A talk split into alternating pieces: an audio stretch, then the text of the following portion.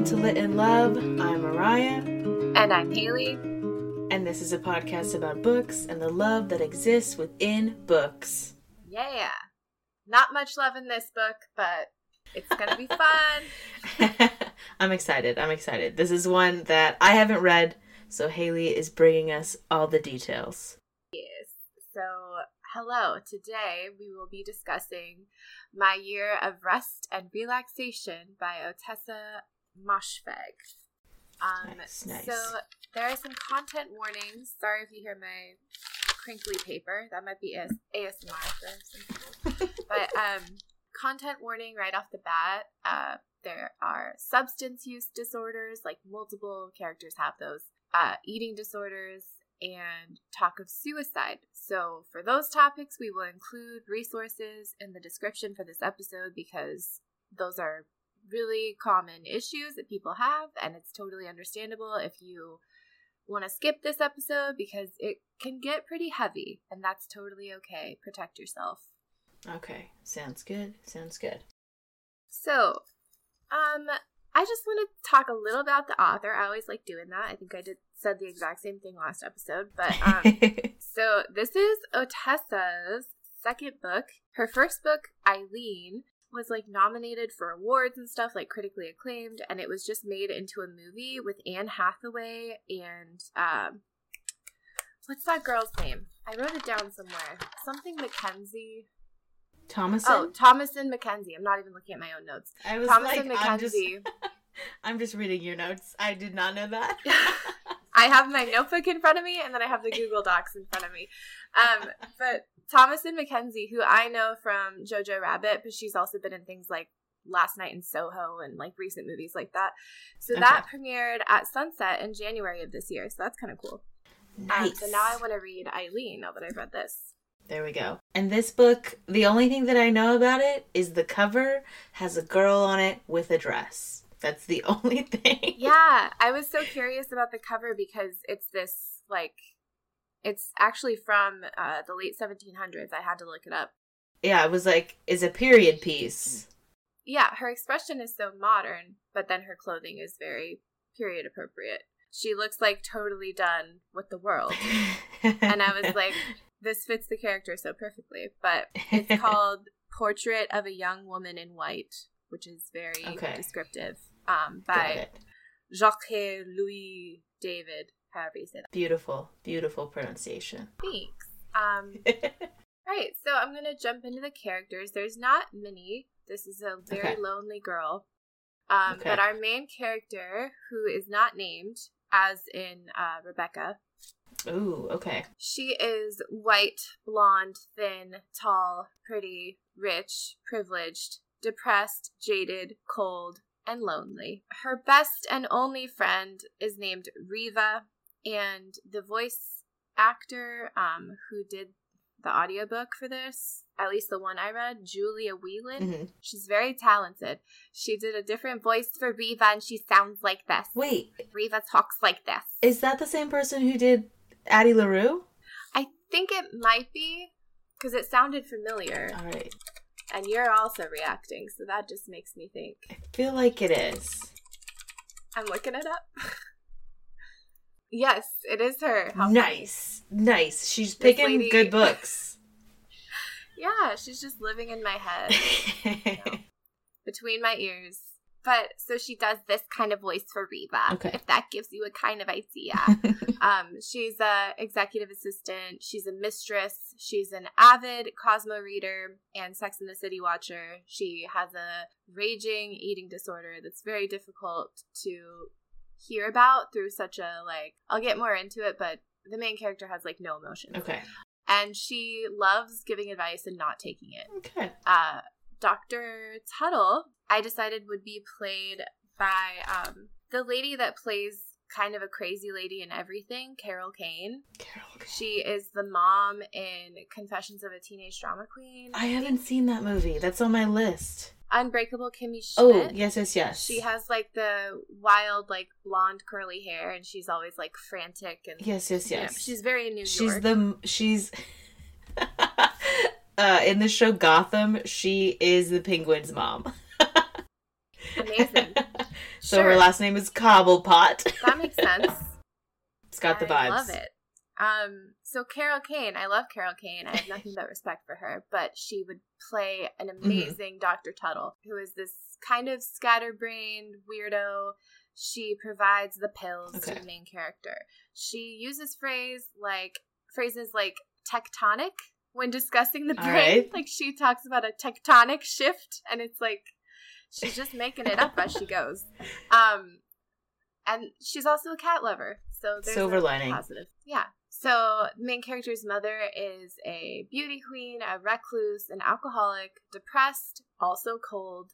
There are moments where she almost loves the protagonist in her childhood, but she's just too broken to really love anyone. Oof. Yeah, that's kind of yeah, it's kind of a lot. Her father is dispassionate, snobby, accomplished, smart, also cold, uh, incapable of really understanding her or her Alright. mother. Everybody is Um, cold. Yeah. He's Ugh. and he's like deeply sexist. Great. It's interesting that the main character doesn't like necessarily hold hatred for him or disgust for him in the same way that she does for Mm. her mother. Um, especially considering that, but I like that detail because it's like so many of us as just the human race will idolize our fathers for doing nothing and demonize our mothers. Internalized patriarchy. Is that a thing? Absolutely, yeah. All right. We like just add internalized to anything. or at, you know at least internalize misogyny Yeah. that definitely works um because the mother always has bears the brunt of the Mhm. emotional work Yeah. so um trevor is uh the main love interest i guess he's a terrifying man who is 33 when she is 18 when they first meet Mm, hate it. She describes him as 6'3, clean, fit, confident, terrible at kissing, head, and sex in general. So that's Trevor. All right. And then there's Ping Xi, who is honestly, I'm just throwing this in there because it's the only defining characteristic besides the fact that he's a pretentious artist. He's gay. He's Got it. gay. He's Asian. he's a pretentious artist. He's 23 when she first meets him. Um, he's kind of perverted. Not much is really known about him, but he went to school with gay Prussian twins. So we know that. Interesting detail. Interesting detail. Yeah. Um, okay, so I'll get into plot now. okay. So this book is set in 2000 to 2001 New York City. I'm going to go through the main protagonist's life chronologically, even though that's not how things are revealed to us. This book very much feels like you're going in and out of sleep, like with this person. Um, Okay. but first, I'll start how the book begins. I just want to start with a quote because, like I was telling you as I was reading this again, like I just really like the way that this is written. It feels very conversational. And there's also parts that are just like very poetic and like beautifully descriptive. And then very dark. Most of it is very dark. But, the horrors. but we should remember that this is kind of a satire as well. Okay. Okay. So, first, we jump straight into this. Quote Whenever I woke up, night or day, I'd shuffle through the bright marble foyer of my building and go up the block and around the corner where there was a bodega that never closed. I'd get two large coffees with cream and six sugars each, chug the first one in the elevator on the way back to my apartment, then sipped the second one slowly while I watched movies and ate animal crackers and took trazodone and Ambien and Nembutal until I fell asleep again. I lost track of time in this way. Days passed, weeks, a few months went by. End quote. So Oof. that's what we jump straight into All right. pills and sleeping and watching movies, and that's pretty much it. Um, Ooh. So, starting with her childhood, she has, as I mentioned, cold and distant parents. Her mom is kind of just a professional wife. She's a Mhm. stay-at-home beauty queen. Um, she doesn't want to work. Like that's she's kind of above that. hmm She looks down on people that aren't cultured. Like they don't live in the city, and she hates that. But it's like she wouldn't be leaving the house anyway. Basically, Yeah. she's a recluse. hmm Um, and then her dad is just emotionally distant, basically an android. He's a scientist and a professor, and like everything that he tells her is like very matter of fact and like all emotion is removed and it's not like when he's talking to her it's like exchanging information he's not sharing things with her because he cares about Okay. her you know Just like spouting out facts. It's like, all right, Dad. yeah and i'll i'll get to a specific case of that in a minute but it's pretty entertaining to read because it's like this is not how people talk dude there's something wrong with you um but she goes to an all-girls school um she has a privileged upbringing for sure like Mhm. super privileged but she does not have many friends and in her unreliable narrator sense it's just because girls were jealous of her Okay. and it's totally not her personality or the way she talks to people or looks down on people. It's totally not that. Nothing about her. No. They just hate me because I'm so pretty. what is it? The Parks and Rec? It's like, I've done nothing wrong. I know this and I love you. I know this and I love you. Exactly. That would be Dr. Tuttle. It would be her to herself, too. Oh, sure, sure.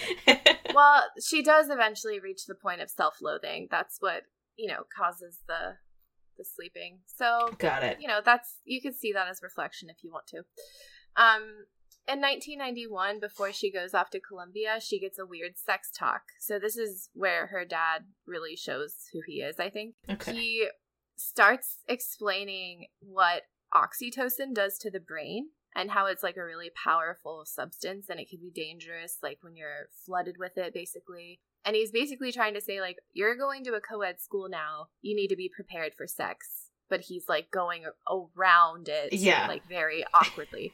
And then as she's listening to this and he hands her like birth control pills then her mom is just all of a sudden like your dad has cancer and Oh. he yeah and he's like i'm gonna get over it though so don't even worry about it um and that's Oh it my gosh. and her mom is like her mom is so morbid and weird and she's just like the husband always dies first and then she's like i'm just kidding it's just Oh. Yeah, that's creepy. I don't like it. It's Don't like it. And that's right before she leaves. yeah yeah It's like you're gonna take all this baggage with you to school. oh my gosh and i had friends and we i think we all have friends who like terrible stuff happens to them like first year of college or like right before they Mhm. went to college and that's such a delicate time it's like Yeah. put put them in bubble wrap don't let anyone talk to 18 year olds It's hard enough already. Yes. Like col- the first year of college is already hard enough without all this weird stuff. so hard. Yeah so it's like of course she's messed up. All this stuff happened before she went to college. It makes sense. Yeah. so she meets trevor aforementioned terrifying trevor uh, Okay. halloween of her freshman year. Uh, she's dressed as a detective character played by whoopi goldberg who she is obsessed with and he is dressed as andy warhol Andy Warhol like has white hair and glasses, right? Like that's Yes, what he so looks he's like. He's dressed as Andy Okay, Warhol cool. with like a wig and glasses and like a super tight striped shirt because he's like just kind of Sexy Andy Warhol. yeah, sexy Andy Warhol, but like he couldn't name like five paintings, that kind of vibe. Got it. Got it. Cool. Um, A poser, Trevor.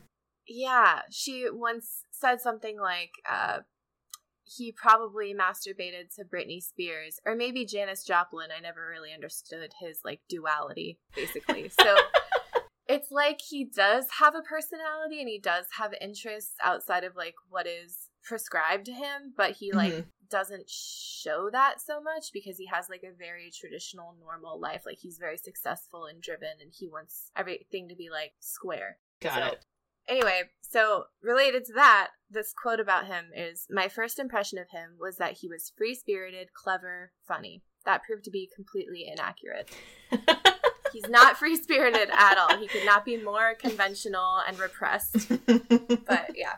Um, so they go on to have a toxic situationship for years, and that extends into the present time of the book, 2000 to 2001. okay. And then real quick Yeah. question. So the way that she wrote that, that proved to be completely inaccurate. So is all the book kind of her like looking back and describing events that have Yeah. already happened? Okay, cool. Yeah. So So it's like a journal, like a diary kind of? Yeah. Yeah, it's all past tense. And then there's moments where you're like, oh, she's remembering this like in 2000 she's looking back like there's one scene where she's trying to fall asleep and she's remembering her parents funerals Okay. and that um uh, spoiler they both die but um that's like two bullet points away Got it. but um but that's definitely like a memory from that she's recalling in 2000 but the whole book kind of feels like she's reflecting on it later Mhm. um like once she's come out of this like coma essentially Okay. but yeah but the book starts straight in it and then a bunch of reflections Okay.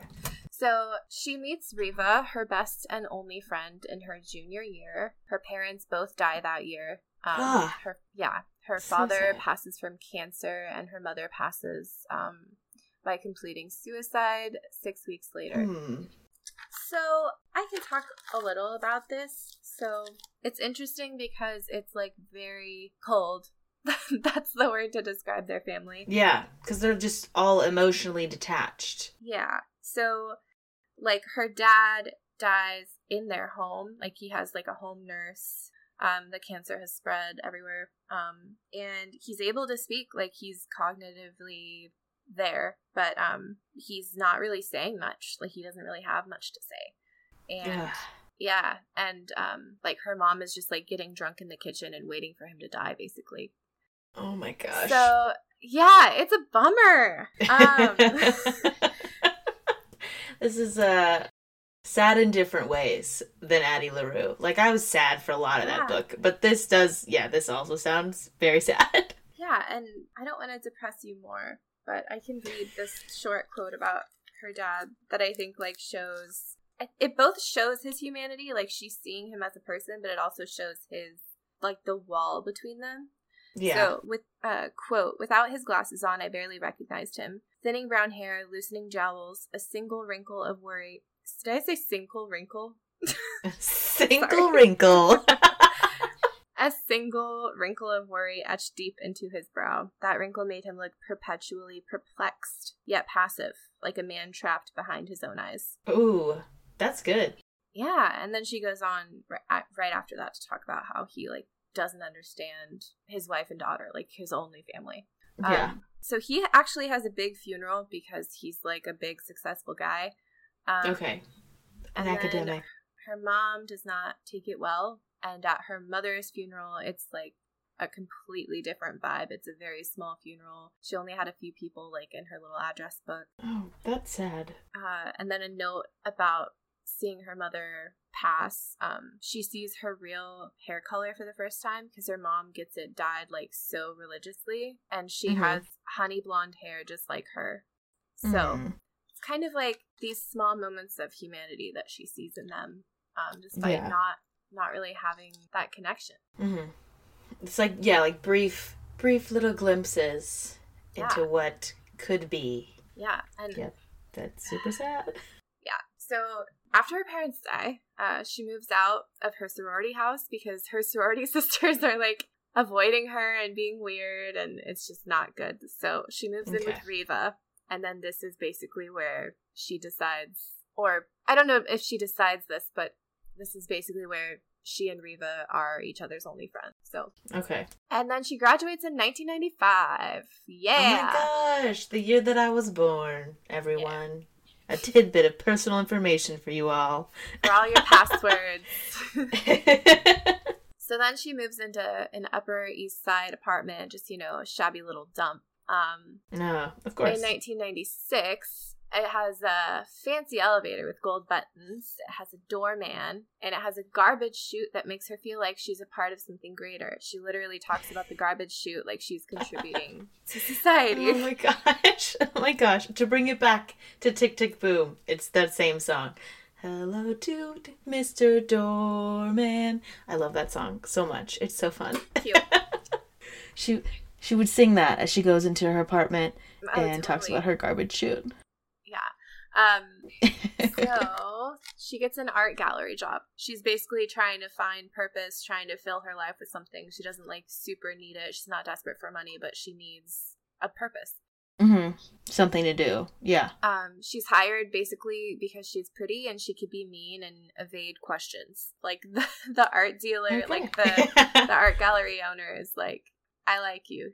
you're cold. You're perfect. Um, Ping Xi is the star artist there. Um, he has a show that is called Bow Wow Wow. And have you looked at the notes? What would you guess an art show called Bow Wow Wow contains? I am looking. I am Don't looking look, at the notes. But if I was, if I had not read it, bow wow wow, I would be like, dogs. Maybe like c- celebrities' dogs. Okay, yeah. Okay. Something terrible and campy. Well, Yeah, like wow. sure. Bow wow wow. Yeah. But Yeah. instead of that, it is taxidermied purebred dogs with laser eyes. So that was a choice. Hate it. I hate it. I wonder if that's based on something real. It feels so. It feels like it is. But you know, Yeah. I remember um, other things that were described as being in the art gallery, like not a part of Ping's show, where one artist did a bunch of saran wrapped pieces, and it was just like random different items that were saran wrapped, and it was like okay, like I could see there being a concept there, but like taking actual dogs, stuffing them, and wiring them so that they can shoot lasers out of their eyes. That's Oh That's my a whole gosh. other And now I'm imagining now I'm imagining like a bunch of rich people being like, take my dog for the art installation. yeah. Like Yeah, there's like, a- it's There's mm, an intern. turtles all the way down. Absolutely. And it reminds me did you see a Velvet Buzzsaw? No, that's on my Oh, list. okay. That's one with the Gyllenhaal Yes. on it, right? Like they paint he paints in blood. It's gross. Yeah, and then I is it Toni Collette? I think she might be in it and she gets her arm sucked into an art piece thing. There's a it's everyone Ugh. dies basically, but um Got it. it's it reminds me of that because it's just the most Okay. pretentious like caricatures of the art people. Yeah. It's like what is that genre called? I mean, like pretentious gothic? pretentious guy. Um shock art like yeah. yeah, I don't know. Being an asshole is what normal people would call it. Being an asshole. Yeah. Trademarked. But there's an intern at the gallery that uh the main character over here is like sharing a rumor that he would raise the dogs himself and then kill them. Oh. And there there are like a couple puppies, I guess. So it's just Mhm. like very weird and sad and creepy. Um oh, I hate oh, it. I I think- it. hate it. I think it's worth noting since we're already talking about this so much. I mean, it's not like that important, but I, it just really stands out when you read something like that. Um, is that she always wanted a pet, and her parents never let her have a pet. And Aw. so there's this weird like sadness in her when she sees the dogs. Not really described as sadness because she doesn't know what feelings are. what that but is, yeah. Yeah. But remnants of what Yeah. that would be. Man, let your child have a pet, even if it's just a hamster. I yeah, she like asks for a fish and her mom's like, Why? So you can watch it swim around and die. Oh. Mm, okay. yeah. So she takes naps in the supply closet in the art gallery on her lunch breaks. Um, she's just terrible at the job in general. She doesn't really like care, um, Okay. which is part of why she was hired, but it kind of works against her.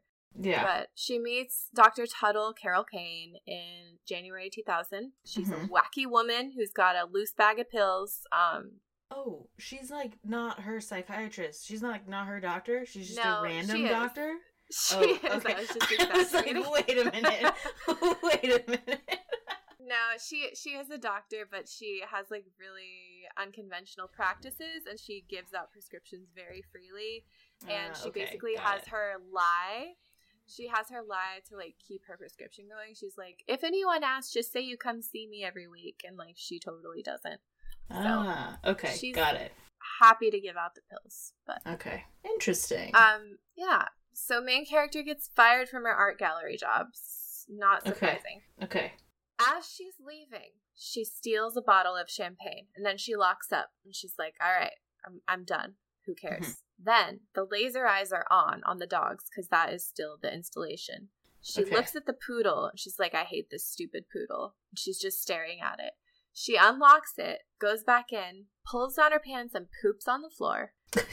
okay. And then she takes the tissue that she had used and puts it in the mouth of the taxidermy poodle. And she's like, that's perfect. And then she leaves. So Hmm. you can't say she's I- not an artist. she is an artist in her own right. Oh my gosh. She really added something. I don't really understand how people could just like poop on the floor, like the squatting situation. I don't understand. Just the logistics. Yeah, I'm like that sounds so difficult. like I don't understand. not even from the moral moral standpoint or hygiene. Ugh, Just so gross. seems hard. So gross. Yeah. And also, mm, this Yeah. is a little bit. This is even gross. It's like, how do you know that it's gonna be like? I guess people that don't have like weird stomach issues or like a normal poop is gonna happen. right. how do you? That's such a good How point. do you know? Such a good point. Oh, Um crazy, crazy.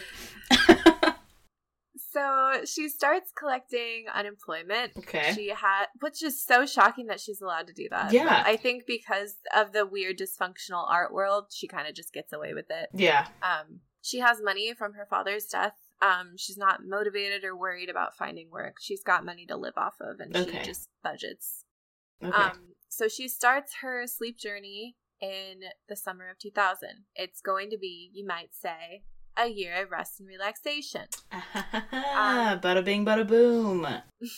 She has weird behaviors like sexting over AOL Instant Messenger, which, if you were born after the year 2000, means um, a chat room where you go online and talk to strangers. It's like Omegle, kind of. And you had a little going away message like Instagram is trying to bring back.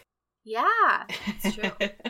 Um, she orders like cheap Victoria's Secret underwear. She orders uh Chinese food that she doesn't eat. It's just online shopping all the time. She'll black out yeah, like a manic shopping Yeah. spree. like a Ambien, Okay. yeah, Ambien induced spree. Um, she'll black out Okay. for days and wake up later with no memory of doing things. Um, Mm, which is okay. like kind of horrifying at times because some weird things Yeah. happen. Yeah. So Yeah. she she has weird dreams as well, um, which happens when you're on a bunch of pills and you're trying to sleep. That's obvious. hmm Yeah. But um, she exaggerates them to get more pills. Um, like she'll change details. Like I saw a dolphin in the ocean in this dream, but when I told Dr. Tuttle, I was like, it was a shark and it was also Moby Dick and it also was a dick. And like that kind of thing. Um, okay. uh, she weirdly doesn't really talk about her parents or the dreams that she has about her parents, even though that's like the source of everything. So it's like, Mhm. as the reader, you're seeing, like, oh, obviously you're traumatized by your parents and Yeah. their deaths. Yeah. And you're just like, oh, well, I had a dream about Moby Dick that was an inflatable penis, like, literally. Yeah. Um, yeah. so that's just dramatic irony, I guess. Um, so Mhm. Riva will come over and talk and drink for hours. Um, Riva also has an alcohol problem. Okay. Um, she will complain about Ken. Ken is Riva's. Uh, I, w- I almost said master. There's not an equivalent to mistress. That's messed up. Um, anyway, she's been sleeping with this generic husband and father from her work. Um, she's an executive assistant with a economics degree. Um, okay. basically the relationship between the protagonist and Riva is like I'll keep you around for you to remind me of why I'm sleeping through life, why I don't want to be in the world because Yeah. your life sounds miserable, the world sounds miserable, I hate everyone and everything. And mm-hmm. at one point she says like I love Riva, but I don't like her. So, Mm, okay. Yeah. Got it. So she's kind of like accepted Riva as like a part of her family, technically, because she has nobody else. She has nobody. Yeah. Yeah. And uh, Riva will do things like take out her trash and like tell her that she needs to wake up and face the music and like face the problems in her life. Um, Okay. but she keeps coming over and she keeps like checking in on her. Yeah. nice. She's not. She's like she's just keeping the lights on, kind of thing. Yeah.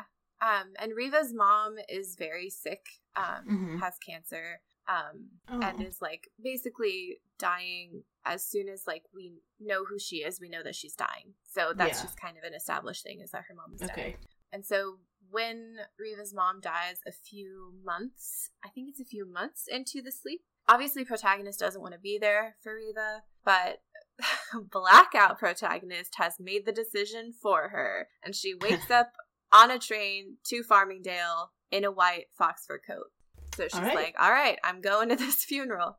Yeah, Um, and this is like basically coming up for air. Like the book feels Mhm. like you're kind of swimming through sleep and memories, and then she kind of comes up for air in the present and is doing something other than watching a Whoopi Goldberg movie. Mhm. So this is New Year's Eve 2000.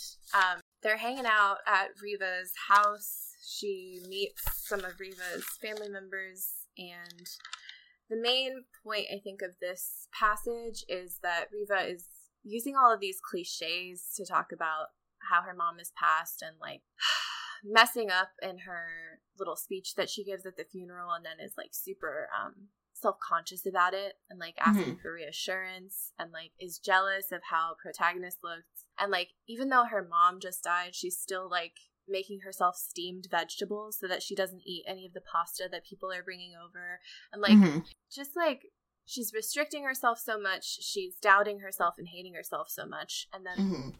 the protagonist isn't really the protagonist kind of just reports on that and like kind of pities her but kind of just is annoyed by her Yeah, like she's not helping. She's not saying anything not to Reva. all not at all no and just her being there helps reva because reva is so love starved that like she'll take it basically and she needs She'll take she anything, the yeah. support. yeah but knowing that this is a satire we can see like reva needs her so much like this is such a important time in her life Mhm. For friends to like really show up and show that they love her. And I'm it just okay, what do I want to say? So this is a satire, and I think that the point of this passage is that instead of focusing on Reva and trying to cheer her up and trying to like truly be there for her, she's like making her drive her to McDonald's so that she can get a McDonald's coffee because she doesn't want coffee at Reva's house. And she is having trouble falling asleep because she's thinking about her parents' funerals. But Mhm. then when Reva is talking to her about her own mom's death,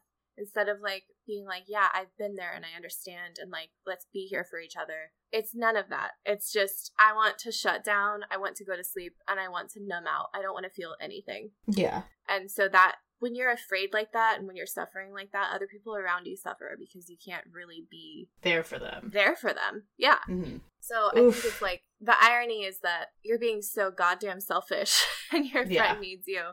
Yeah. Um, but you think like she's so annoying and you're like so inconvenienced by having to be there. Mhm. um, Yeah.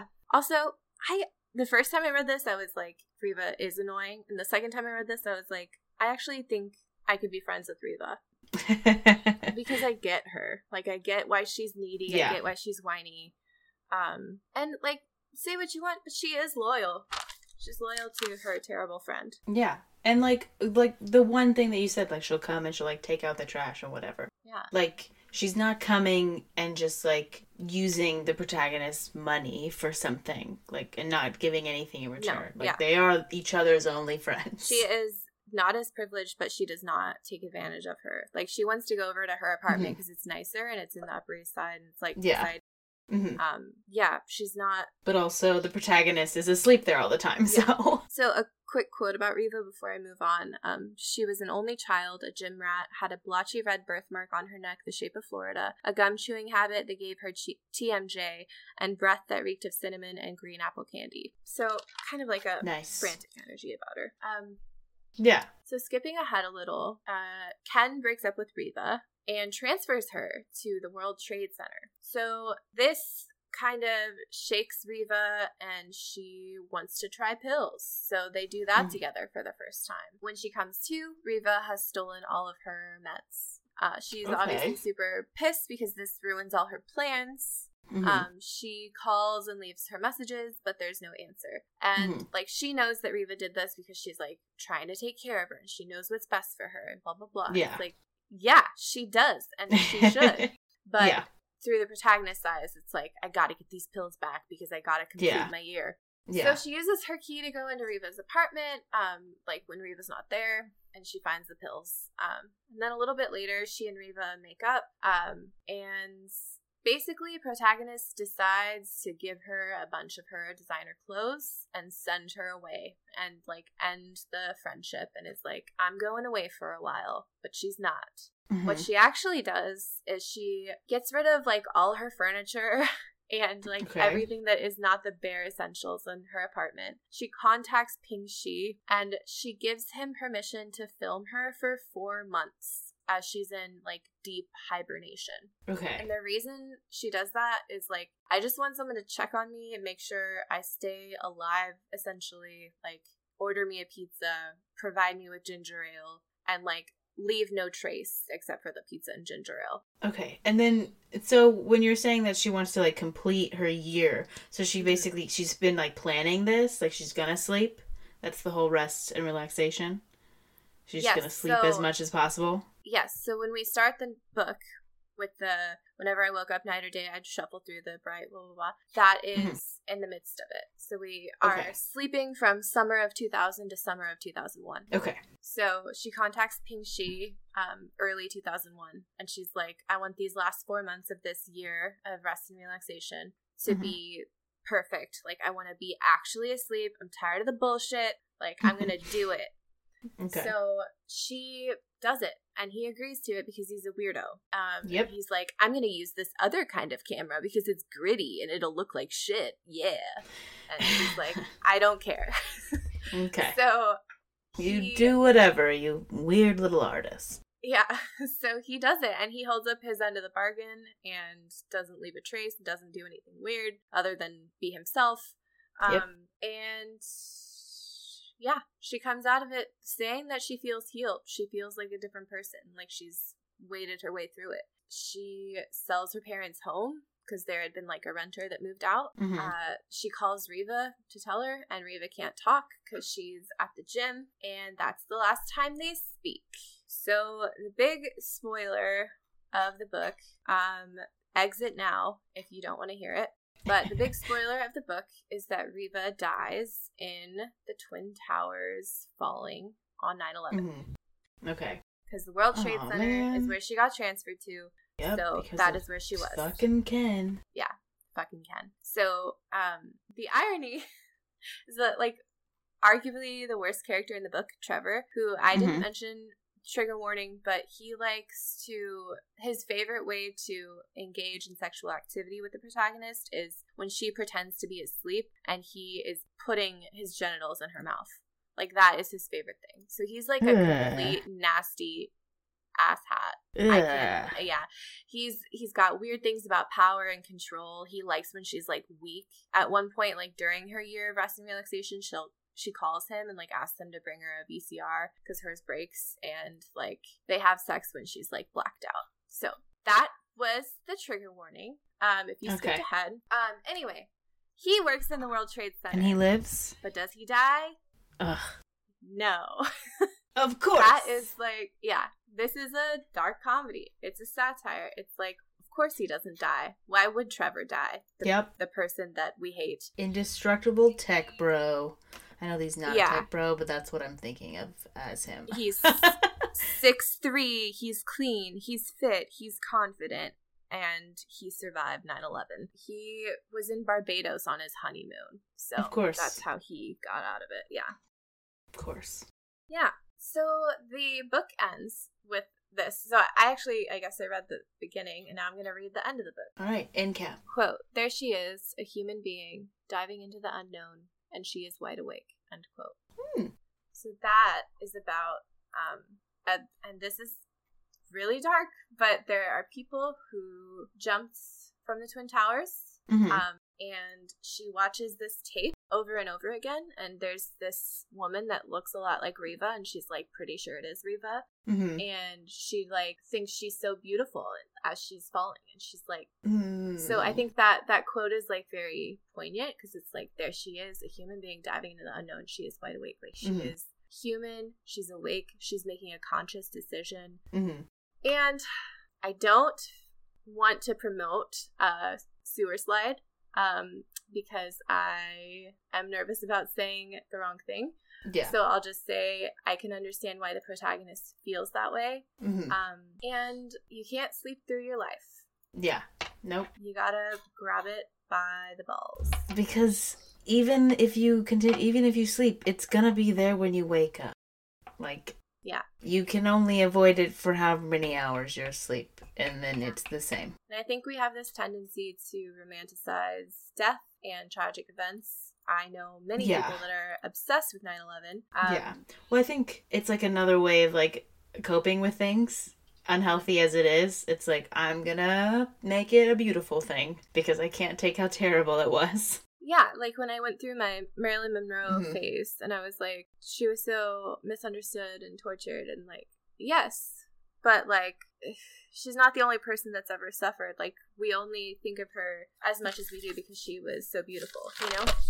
So things kind of get like glamorized depending on how they look and how exciting they're deemed to be and how many conspiracy theories there are surrounding them. Yes, yes, yes, yes. Um, so I don't know. What do you think? Man, that's sad. That's sad that like to go to the last quote, like she is wide awake. She's seeing this person that's like trying to live, making last ditch effort. She's like, yeah, that's being alive. like, Yes, but also not trying to live, but like try, trying to like take life into your own hands and be like, I'm not gonna die in a Yeah. fire or from smoke. I'm gonna do it on my own terms. Yeah. whew. Um, this made me look up. Like speaking of morbid curiosity, um, this made me look up pic- the the most famous picture of a Mhm. jumper, and it's like a very famous portrait and it's like no one really knows who his family is because they can't identify him from the portrait but it's like it feels insensitive and it feels Mhm. wrong and i get that because that's someone who's about to die like that's the most yeah. Oh, oh my goodness. vulnerable you can Yeah. be yeah Oof. um this is a dark It is. episode It is. ah bow wow wow oh my gosh. Um yeah, that is that is a downer and definitely like I said, not what I thought it was going to be. I remember you were telling me like as you were reading like what was happening and I was like, yeah, that's definitely not. I thought this was like a um kind of like an autobiography or like a selection of Mhm. like essays like a person had wrote about having a year where they're gonna like really rest from like bur- from like Right. burnout or something so it's very interesting that it was fictional Yeah. and that it was like this time period Yeah, I, I agree. I definitely thought it was like going to be a first person perspective, true story, but no, it's like a totally made up story. And I'm just like, what medication are you Yeah. on, Ottessa? Because uh, this is uh, dark. i'm trying to think i'm trying to think i'm taking a moment to collect my thoughts uh take it all in I have another quote about death. there you go give it to me Any normal person would have worried about what the drugs would do to her health. I wasn't completely naive about the potential dangers. My father had been eaten alive by cancer. I'd seen my mother in the hospital full of tubes, brain dead. I'd lost a childhood friend to liver failure after she took acetaminophen on top of Dayquil in high school. Life was fragile and fleeting, and one had to be cautious, sure, but I would risk death if it meant I could sleep all day and become a whole new person. All right. Okay. So, yeah. So she is she's smart. Like she knows what's going on, but she's just not emotionally there. Yeah. That so here's another quote. That was exactly what I wanted. My emotions passing like headlights that shine softly through a window, sweep past me, illuminate something vaguely familiar, then fade and leave me in the dark again. Well, she did succeed, I guess. So, What do you think of do you think she actually did succeed? Because it's in the book it's just kind of like unreliable narrator. Sure, she don't did. Well, that's was like sure she did, but maybe she because you were talking we were talking about she like had blacked out, and so it's like we don't really know what's going on, and that's probably what she's just thinking. Like she did sleep for four months. Um, I don't know. Maybe it's like kind of like placebo. Like she's like, I'm gonna do this thing. No one has really given me any information on the fact that it will like that it's crazy. So it's like I'm doing this thing and I'm gonna be different at the end, no matter what. Like she's just deciding that. So it might just be something that she needed to do, which is crazy to say, but Yeah. you know, she doesn't have anybody to help her, so this is what she's gonna do. Right. Yeah. And it's like she doesn't have anyone to help her, but she probably pretty easily could because people are so drawn to her because she is an attractive white girl. Like she is incredibly privileged. Yeah, and like she's got a doctor. Yeah, she's got a doctor that is terrible that she found in the yellow pages and she kind of like wanted a terrible doctor and she said it was like fate because she was like Mhm. perfect first lady I meet is ready to give me pills that's what I want like yeah, yeah, she doesn't want to do the work of like going through the trauma that her mother and father put on her. She doesn't want to like Yeah. actually dig through all of that. She just wants to like sleep past it and get to the point where she's done all the healing already. But it's like you can't do the healing without diving into all of that. yeah. You can't. You can't. Uh, what is it? What is the movie with Adam Sandler? You can't click your way through life. It doesn't work. Exactly. this is essentially click. Yeah, yeah. Man, I watched that movie and I was like, there are some things that I wouldn't use it like him. I would rip to Adam Sandler's character, but I'm different. Oh, for sure. Yeah. I would be like, I would just skip these things, like math tests. I don't want to take it. I already know that I'm not good at it. Let's just skip it. Oh, and I'm sorry, you're gonna skip through your wife talking to you. Um, red flag. Oh, that was so terrible. He was like, I skipped through the fight. And it's like, that's bad. You, what did you even say? Does that mean that you say the same thing every time? Yeah, probably. He never fucking learns because he never listens. Never listened in the first place. Man, yeah. That movie was wild. I haven't seen it in a really long time. It's so sad. It was so sad. It like this book is unexpectedly is, like, ooh, you're Yeah. gonna be upset. Yeah. So this book actually, the rights have been purchased by um, Lucky Chap Entertainment, which is owned by Margot Okay. Robbie. Ooh. Moshfegh has said it isn't up to her, but that Robbie would be perfect for the main character. Ooh, that would be awesome. Yeah. There's also a German stage adaptation. Fun fact. Um, Okay. I wonder if they include the dogs.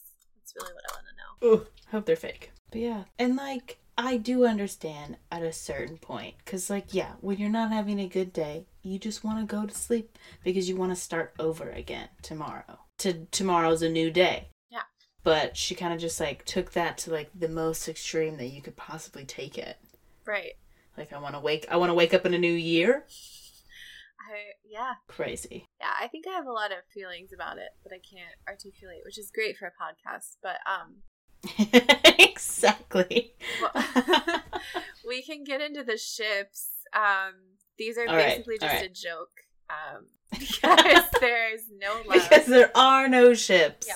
So Oh my goodness. the main character and Trevor are the most dysfunctional com- combination I could possibly think of. Like Yeah. an emotionally dead woman and a re- emotionally repressed man. And a gross dude. A gross dude. Does he what is his like reaction to her doing all of this? Does he even know that it's happening? She tells him like I'm super sick and I'm on a lot of meds basically. And then he comes over because he likes when she's weak. So he it's actually kind of a Hmm. turn on for him. Um Gross. Yeah. Okay. and then he's like that's the last time and then supposedly that's the last time they ever see each other. All right. Okay. So he doesn't even yeah, he doesn't know what's going on. He doesn't really see her as a person, Yeah. Mm. which she doesn't really see herself as a person. Yeah. She's like, I'm just floating in the wind. Yeah. Um so she beats him when she's 18 Yeah. at college and he's 33. Yeah, it's at a party somewhere that like her and her sorority sisters go to, or like she's rushing a Oh, okay. and he's just like there. Got but it. still, thirty three. like, Trevor, what are you doing? Yeah, like what are you doing there, bud? even if it's a party like way off campus, that's still why are you at that party? Yeah. Yeah. Um, even at twenty three, why are you at that party? Exactly. Why are you at this party? So Mm. the Weird vibes. oh yeah. So the main character and sleep. I ship them for eight to ten hours a night. Um, I think that, you know, it's easy to be like, I've never been depressed enough to where I've wanted to sleep for a year. But um and it's yeah, it just I, I, can see I can see where she's coming from. I do, I do get it. But I wish someone had cared enough about this fictional character to um, Yeah. Yeah. encourage her out of it that she actually respected. I don't know who that would be, but it wouldn't be Reva. yeah, I don't know. Um I don't maybe the artist? no. Be like, hey, I know that you said that I could do this, but I actually am now uh, growing like a moral compass, and I feel like it's wrong. Can I taxidermy you instead? I feel like that would be better. um, mm. so Creepy. I don't ship her mom and dad, even though they are one of the few Married. married, couples in the book. Um, because Yeah. they, even though her mom like heavily relies on her dad and like chooses to take her life shortly after her dad passes, it's not because she like loved him so much. It was because like It's just that like, was her whole intense codependency. yeah, that was her whole purpose was being a wife, and Yeah. that's now gone. Mm. Um, Yep. So then there's the main character and Reva, friendship or romantic or whatever. Um, I think their friendship could have worked, and I think that it did, Mhm. like probably when they were younger, a little better before her parents Yeah. died. Um, but they're both very broken. So like, Yeah. sure, I ship it, So it's like but they should, maybe they both deserve someone else. yeah, Like even though they were friends, they probably both deserve someone else yeah, who could I think so. help in a more profound way. Yeah. Oh, actually, that reminds me of something that Trevor says. Ew. But he says like, uh, I have the quote.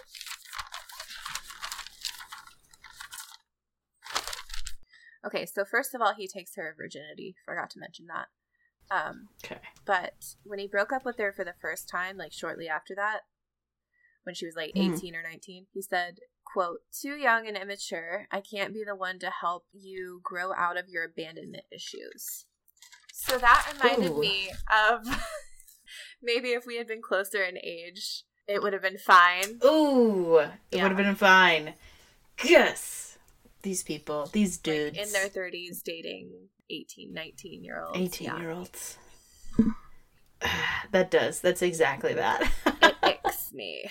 Yeah. So yep. But related to that, she does need someone to help her grow out of it. But I think putting that Yeah. emotional burden on any person that you're not hiring to do that uh, is Mhm. wrong. So I do think she needs like Yeah. actual therapy, which I say in like every episode. Yep. Just do it. Just do it. You gotta get down. Um, so Reva and Ken, I don't ship it because Reva just really needs male validation, and I think that's all there is Yeah. to it. Well, if it if they didn't break up, then he wouldn't have transferred her and she'd be alive. That's a very good point. Even though, like, maybe we ship them for like just a couple more months or a year, and then sh- they can break up.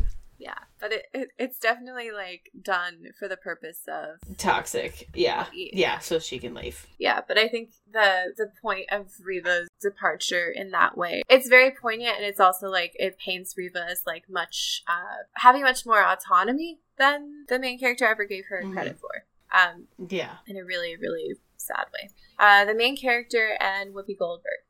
Okay, so first, what I don't even know what movie it is in which Whoopi Goldberg is a detective. Um, I know the name is Rizzoli. Goldberg detective.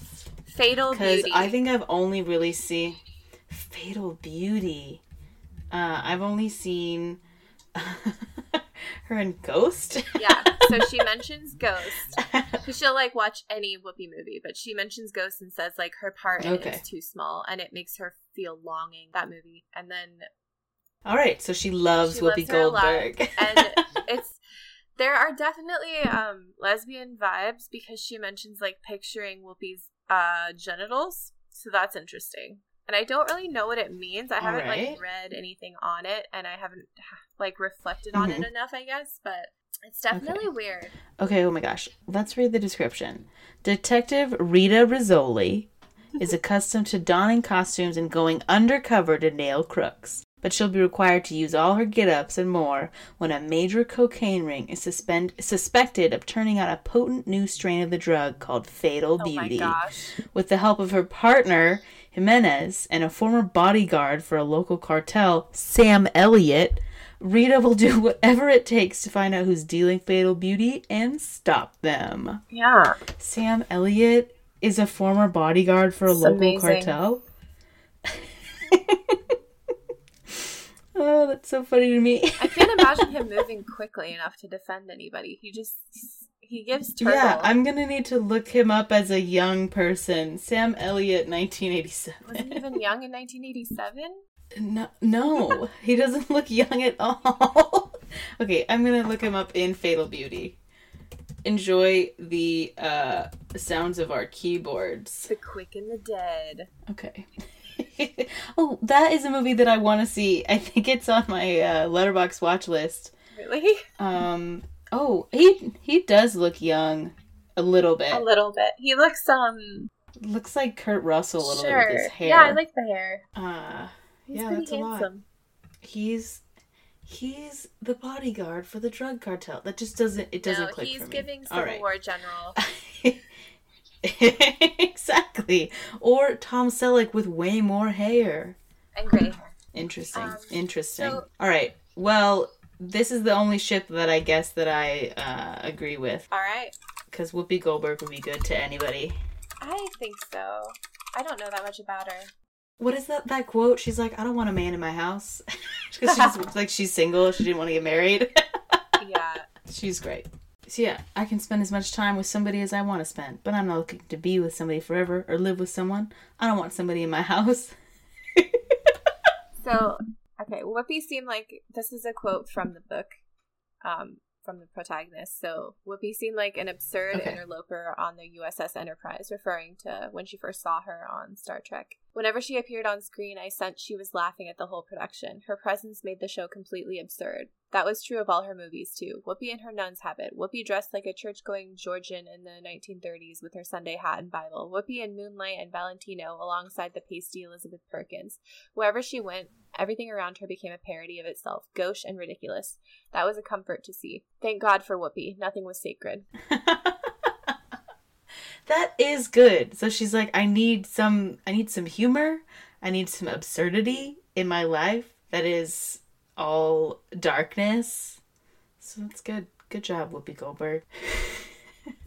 Okay, so Ottessa Ottessa did the thing I'm reading from is actually an article by Ottessa Moshfegh, and she actually met Whoopi after writing this book. Ah, love it. So they met for lunch at Whoopi's house, which is like very generous of her. Yeah. She asked why I'd put her in my novel. I was not shy in answering. I've always loved you, I said.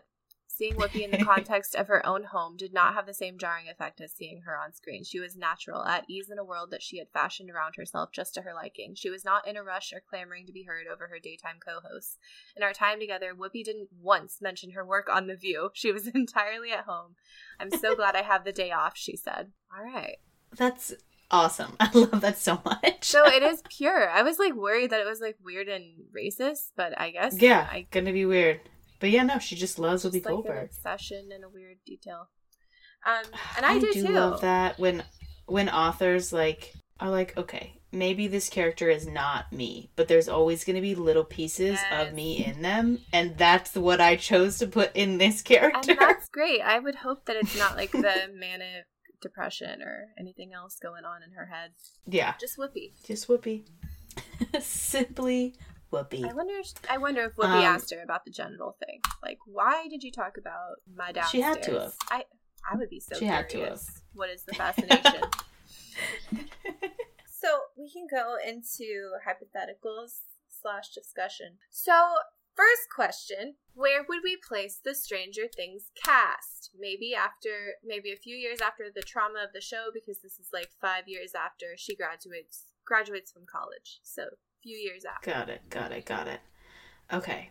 So while when you put that in there, I immediately thought of this fan fiction that I read. Um and the way that like she is described in this story with like cold emotional parents and like using pills and like just sleeping all the time. It's literally how Steve was in this one fan fiction. Um, so I'm just gonna put him in there like he's having a rough time. So that's like a tag on Archive of Our Own. Steve has bad parents. So that's what I was imagining, like the whole time. It's by if people. This is gonna get really fan fictiony, but if people have read like read like You're Divine by Onion Chiver, it's another fan fiction by her. Onion Chiver. It's really good. It's two O's. It's like Union Jiver. Okay, there's your bet, Um, guys. Get on it. And the the fic is called Blackout Days Fairground Nights, and it's three chapters, and it's really intense, but it's really good. So does he black out during the day and then go to the fairground at night? They're yeah, so like at different times, both Steve and Eddie are like using substances to like block out difficult emotional Oh, things. Goodness. Yeah, it's really intense. Like read read all the text It's before you read it, but it's, it's very the- good. When it's the fictional character I have a parasocial relationship with and not just some random exactly. random woman. Um, But yeah, it that like while you were explaining it, I was like, well, this reminds me exactly of Steve in that Yeah. specific fiction. I the first person real sad. the first person that I thought of actually was Nancy because she hmm doesn't she have like a weird dream at one point? Is does she have a dream about the upside down and Barb or does she Yes. Yeah. That's like in the very end, I think, of I don't remember if it was season four, part one or part two, but like she gets pulled down into like the swimming pool where Barb dies. Right. And it revisits it again as if she needs to Yeah. revisit it again. Like so she's she yeah, she's still working through this trauma. Yeah. So I, I can see her wanting to sleep for a year. Um Yeah. All of the kids, I feel like they go through so much. People are dying around them all oh, the time. and Max Max is canonically asleep right now. So yeah, yeah. there's that. Um yeah, I they were making a joke about this on Wine and Crime that was like I would pay for a medically induced coma, like just to get enough rest so I can keep going. just put me out for like, like a month. I want it to be yeah, I want it to be scheduled. I don't want it to be a long time. I just need a little bit of time. Terrible. Uh, so what would or what could our little Spider-Man do here? Because this is his turf, New York City. it's New York. Okay, I'm hoping that he. I love all like the little things that fans like will be like. Imagine if Spider Man was doing this. So it's like Spider Man is just hanging out in New York, and he notices that she's just going to get these huge coffees every day, mm-hmm. and he's like, "Hey, friendly neighborhood Spider Man here. I just want to check on you because that's all that you're getting from this bodega, and they have really good sandwiches here. Maybe try one of those. So I just feel like he would try to help because that's who he is. Yeah, I do think that, and I think that she would scare him, and he would run away. he would be like, Aunt May, I tried to help this girl today, and she was so scary. I can just picture Tom Holland's little face. Oh, his little scrunch scrunch frog face. Oh my gosh. Tom Holland. But yeah, I think that he would try to help, but he wouldn't have the resources. Um or he if it's Tom Holland Spider-Man, he'd be like, "Tony, hey, send somebody to check on this girl. Health and wellness check." Uh, that's actually where Reva came from. She was designed by Tony, just like Jarvis. Um, Yep. All right, so now let's take this Sex in the City quiz. So we are going to see which Sex in the City character we are in honor of Reva, who is a big effin fan. Okay, All right. so first question. And I will preface this. I will preface this by saying I've never watched this show. I don't know any of these characters. I've I only know Sorry, go on. I only know about it because I'm chronically online. Yeah, same. Well, yeah. Okay. And then eventually I was like, I'll watch a few episodes, but I've watched probably Okay. 8% of the show. So, Okay. first question pick one of Carrie's love interests. Uh, I'm not picking Mr. Big because I know things about him that I don't like. So I'm just going to pick Aiden because he's the cutest. Um, That's what I was gonna All do. right. He just looks carefree. He looks like an artist. yeah. What's the city of your Okay. dreams? Paris, London, Venice, Dubai, Tokyo, Mumbai, Amsterdam, New York City, Berlin. Well, mine isn't on here, so What's yours? hmm. Mine would be uh, Cork, Ireland. Aw. Cute. So I'm gonna say I'm gonna say Venice because it reminds me of the Thief Lord. I. This is hard. Yeah, I don't have one on here that I'm like, yeah, yeah. Okay. I'm gonna say Okay. London. Okay, one of Miranda's love interests. I think I liked Steve. He looks like a sexy doctor. Um, What's your style like? definitely not Weight Watchers guy. Um, I'm gonna say, I'm gonna say Dr. Robert Leeds. Ooh. Okay. Uh, okay, what is your style like? Classic, boho, preppy, romantic, goth, mod, vintage, all black, everything, whatever. I was Hmm. gonna say whatever. I wear I'm gonna say a little bit of boho. I would say Yeah. whatever. um, because cute, cute is not on there, and that's pretty much what I am. Okay.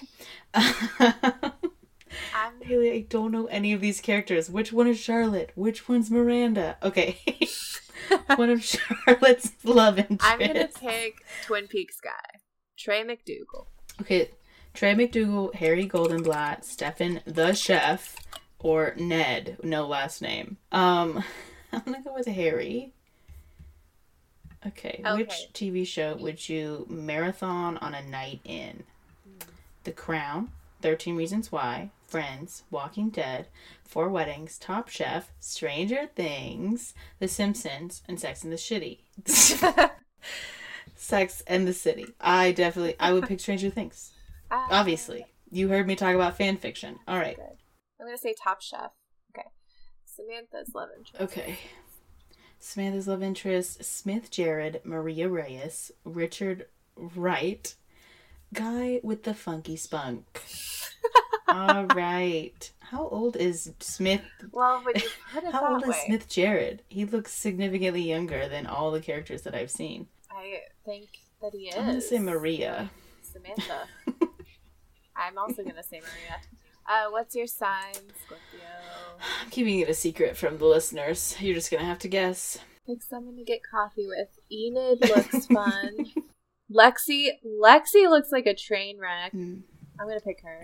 Ooh, I'm clicking. I'm s- clicking. I'm choosing Stanford Blatch because he is Mozzie on White Collar. Nice. He's Oh, I think he has passed away. really. That's sad. I'm picking him. Yeah. He's also in Freaky Friday. He, he plays like the really He is? unstable patient that the mom has.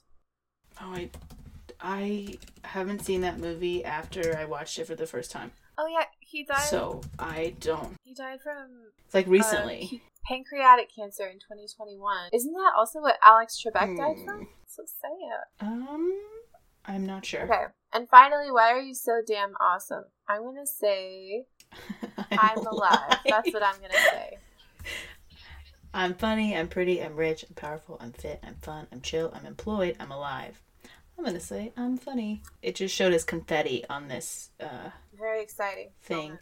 It it didn't show me anything Oh, no. though. And maybe it's just loading. It probably We'll is because it, it did confetti and revealed Okay. right away. Okay, okay. I'm Carrie. All right. You actually pro- you probably think you're Samantha or Charlotte, but you're actually Carrie, a total Carrie. Try not to overthink your life too much and have some fun. Don't tell me what to do. Uh, that's literally what my doctor told me at my last doctor's appointment. You're young. Literally, don't overthink it. Get out there. Um, so mine, Don't mine is overthink it. Samantha. You either live your inner Samantha out loud or took this quiz to find out that you definitely are a total Samantha. Get out there and show the world what you've got. Okay, so you're calling me a liar. All right. Uh, they're calling you an unreliable narrator. And that's fine. Okay, Samantha is the blonde one that's Yeah. not in the the sequel series, correct? Oh, yeah, the one that, like, didn't get along with the rest of the cast. Yeah. That is that isn't friends with the person who played Yeah. Carrie. Yeah. Drama. Interesting. Interesting. But she's like the super slut, the one that's like sassy. sassy, and funny and whatever. Look at you. Fun, fun, fun. Okay, well, um, what's what's the moral to take away, Mariah? Since I can't find one, what's the moral of this book? Uh, the moral of this is, and I know that it's cliche, but if you are this sad, reach out to someone that will help. Don't reach out to people who know you that won't help you. Make the conscious decision Yeah. to reach out to the right people. And maybe you don't know who those people are, but try. I believe in you. Yeah. And I think th- it shows like even though it's fictional, we all know that money does not solve all your problems, and that if you're super privileged and like beautiful and the world is handed to you on a silver platter, you can still be depressed. And mental illness like does not discriminate. Um, so And in fact, if you have all this time, you're probably going to have a lot more time to spend thinking about these things. Yeah. So maybe the art gallery job wasn't right for her, but she could have, you know, gotten back on the horse and just like started painting. Because she said like she wanted to be an artist, but she wasn't good. But like she didn't really mm-hmm. try. So Yeah. get some Yeah. passions, get some hobbies, taste life, Yeah, like taste Taste it. life. It's zesty. bite it. Oh my gosh. But no, yeah, it's and another thing to take away is like you yeah, you cannot sleep away intense emotional damage. Uh, we are we are not video game characters. Sometimes we get dealt a really rough hand, and we just have to be like, all right, well, shit. I gotta keep living though. What is it? I'm alive. The last question. Why are you great? I'm alive. The best thing about me is that I'm alive. and uh, that's beautiful. Yep, it is. Life is beautiful. It is beautiful. Um, and that's really what this book is about. um, so, would you like to take us out, Mariah? Of course, of course. All right, if you would like to get in touch with us, uh, please don't be unconscious. You can find us on Instagram at Lit in Love Pod, or you can email us your compliments, or I guess any questions, suggestions, or passive aggressions at litinlovepod at gmail.com. Bye. Thank you. Bye.